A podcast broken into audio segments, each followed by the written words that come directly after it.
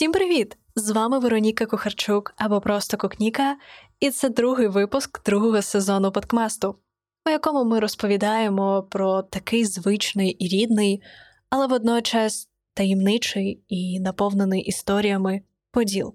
Минулий випуск було присвячено Андріївій горі та церкві, яка на ній знаходиться. Цього ж разу ми поговоримо про сусідню гору – Замкову. Це тихе таємниче місце давно вже облюбували студенти Могилянки. Але, як ми дізнаємося з випуску, не тільки вони були частими гостями на ній. Отже, не зволікаємо, переходимо до розповіді пані Владислави Осьмак про Замкову гору.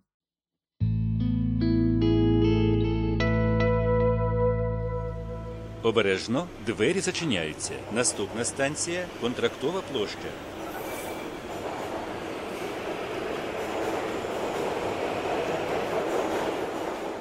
Про Київ колись було сказано, що це місто на семи горах. Ну, це така взагалі поширена в Європі історія, яка тягнеться ще, насправді, зі старозавітних сюжетів від Єрусалима, да? Єрусалим – місто на семи горах. Якщо є сім гір, то з містом все в порядку. От що б не трапилося, воно не зникне. Замкова гора – одна із тих київських гір, які не забудовані в суціль, яку можна побачити саме як гору. Ну, це уже цінність у такій щільній забудові, як ми маємо сьогодні в Києві.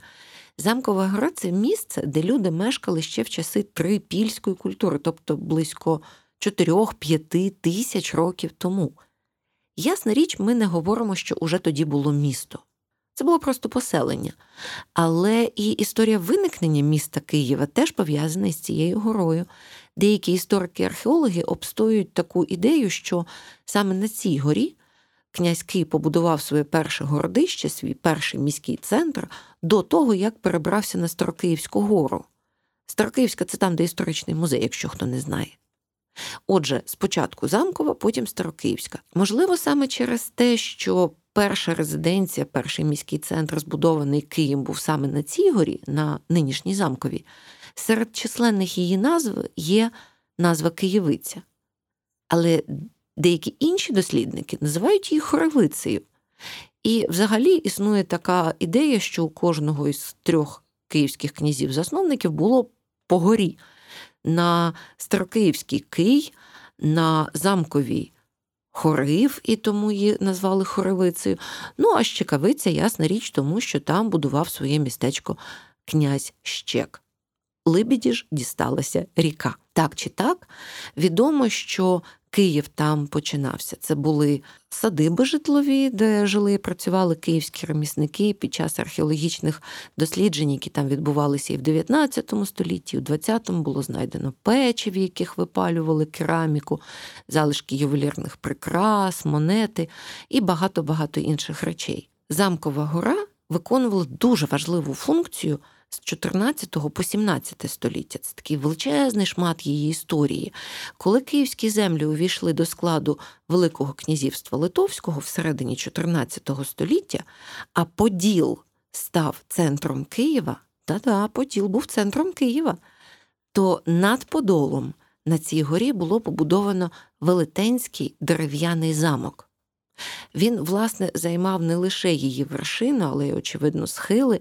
Дехто каже, що Замкова гора і сусідня з нею Уздихальниця, та, що по інший бік Андріївського узвозу, колись були одним цілим, бо інакше важко якось впхати шістнадцять тисяч квадратних метрів на невеличку вершину цієї гори. Там був палац київського воєводи, намісника литовських князів на київських землях, ну а потім уже і польських королів.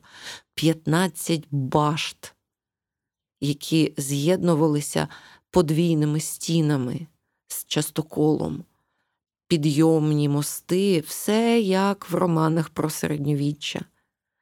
І стежки довкола, які також чатували для того, щоб туди не прокралися вороги. На території замку жили найзаможніші люди, перебувала адміністрація, яка представляла литовську і польську верхівку, владу.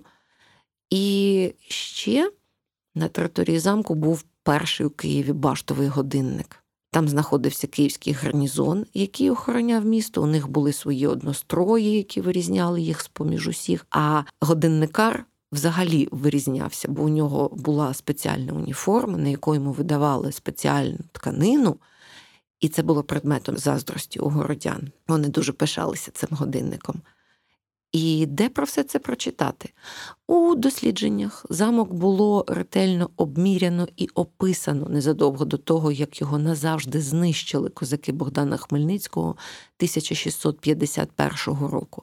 Обміри стосувалися уже, можна сказати, другого замку, бо перший спалили війська кримського хана Менглі-Ґірея, які захопили Київ тисяча чотириста вісімдесят другого року.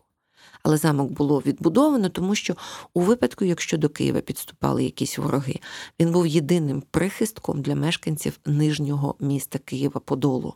І тому вони про нього дбали. І постійно проводили ремонти, укріплювали стіни і схили гори. Але середина сімнадцятого століття ситуацію докорінно змінила і залишилася назва, точніше дві. Замкова, ну це вже зрозуміло, тому що там стояв замок. А ще є така назва Киселівка, на пам'ять про останнього київського воєводу, тобто намісника польських королів на київських землях, Адама Киселя. Він був із української шляхти, але завдяки своїм здібностям, своїм чеснотам, його було обрано до польського сейму, і він там представляв київське воєводство. Так от, Замкова і Киселівка – це назви, які стосуються періоду з чотирнадцятого по сімнадцяте століття. А що далі? Запустіння, пустка, городи, пасовиська. До дев'ятнадцятого століття, поки гору не поділили на дві половинки. Одну передали Флорівському Вознесенському жіночому монастирю, який знаходиться під горою з боку вулиці Притисько-Микільської. А ту половину, яка ближче до Андріївського узвозу, залишило за собою місто, але там нічого не було побудовано, і ця ділянка землі називалася в документах дев'ятнадцятого століття не дуже-то привабливо «пустопорожнє городське місто». Там мешканці Гончарів і Кожум'яки Андріївського узвозу випасали свою хатню худобу, там кіз, овець і так далі. Але Флорівський монастир за свою частину гори таки серйозно взявся. Там було побудовано церкву і засновано цвинтар, на якому ховали монашок Флорівського монастиря, настоятелів цього монастиря, точніше священників, які правили там служби, місцевих мешканців з цього от, е, шматочка Подолу і ще викладачів Київської духовної академії. Зокрема, там були могили дуже відомих викладачів, таких як професор Ліницький, ну і взагалі видатна постать в історії української гуманітаристики, професор Микола Іванович Петров. Але після того, як прийшла радянська влада, і на початку тисяча дев'ятсот двадцятих років монастир було на деякий час закрито, цей цвинтар залишився просто безхозним, його ніхто не доглядав. Деякі могили було пограбовано і розтрощено. На деяких зникли камені надгробки.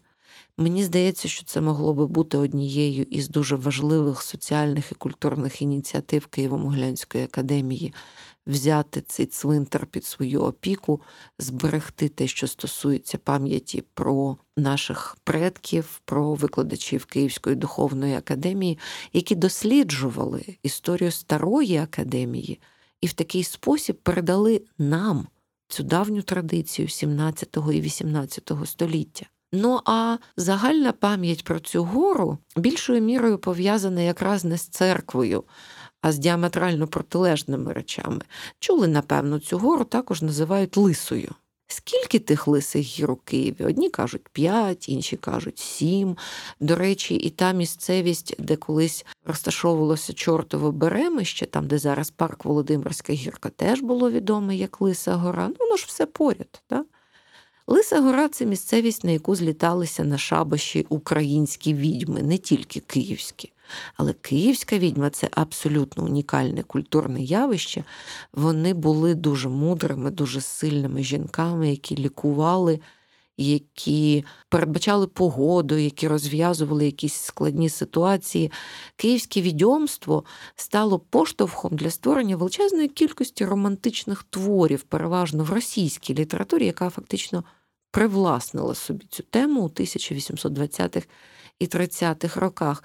Нам залишилася назва Лиса гора, деякі таємні рецепти, які я не буду оголошувати в ефірі, і літературний спадок. Історія, коли на горі стояв замок, дуже цікаво розкрита у повісті Михайла Старицького «Червоний д'явол».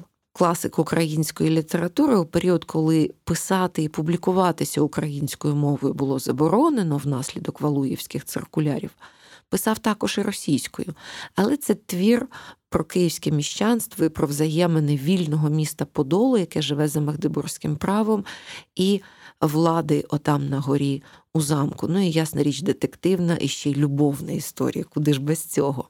Про Замкову гору як місце, яке полюбляли студенти Київської академії, які піднімалися туди просто полежати і подивитися в небо.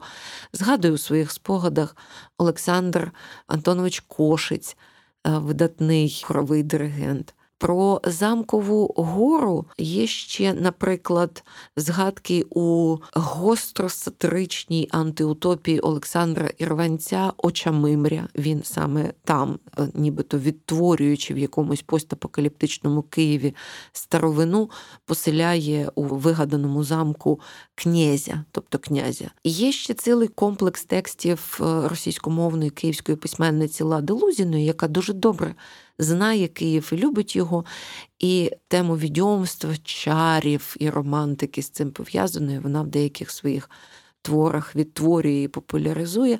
Ну і як не згадати прекрасну, фантастичну казку випускниці Могилянки, письменниці Галини Ткачук, яка називається «Вечірні крамниці вулиці Волоської». На Замковій горі, на Лисій горі, у цій повісті Галина Ткачук поселяє трьох відьом, які живуть у гнізді на Старому Дубі. Чесно зізнаюся, я ходила туди шукати цей дуб. І ще ми якось робили з моїми студентками благодійну екскурсію, і дівчатка поприходили в величезних креслатих капелюхах з ліхтарями і свічками, і піднімалися ми на Замкову гору не сходами, які ведуть з Андріївського узвозу, ну, небезпечні і видимі, а таємними стежками, напівзруйнованими, з боку вулиці Флорівської. Там є прохід, яким користувалися монашки у дев'ятнадцятому столітті. І піднімалися ми під звуки музики російського композитора Модеста Мусоргського, у якого в музичному творі «Картинки з виставки» є п'єса, яка називається «Лиса гора». І щоб ви навіть не сумнівалися, це про нашу Київську Лису гору.